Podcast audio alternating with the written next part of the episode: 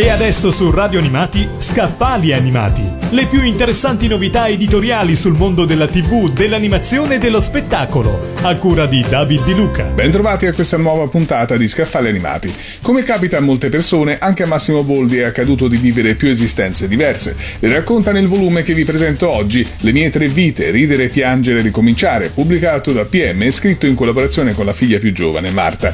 La perdita del padre a 18 anni ha segnato la sua prima vita, la scomparsa della moglie che gli fu accanto per 30 anni, la fine della seconda.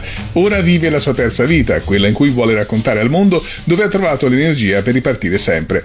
È una confessione a cuore aperto, un viaggio intimo e personale. Si viene trascinati dentro una girandola di incontri, di successi, di episodi esilaranti legati alla carriera, ma soprattutto di ricordi affettuosi, di battaglie vinte come quella sulla balbuzie, di gioie e dolori familiari. Un'esistenza narrata attraverso passaggi cruciali che ci regala una preziosa eredità di saggezza, un tesoro di insegnamenti per affrontare con ironia, leggerezza e abbandono le prove che la vita ci propone. Tutto quello che mi è accaduto, scrive fra l'altro Boldi, è stato un miracolo, un sogno diventato realtà, perché un giorno si può ridere, un altro si può piangere, ma tutti i giorni bisogna ricominciare. Abbiamo parlato di Le mie tre vite, ridere, piangere, ricominciare, di Massimo Boldi, pubblicato da PM.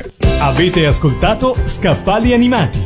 Le più interessanti novità editoriali sul mondo della TV, dell'animazione e dello spettacolo. A cura di David Di Luca.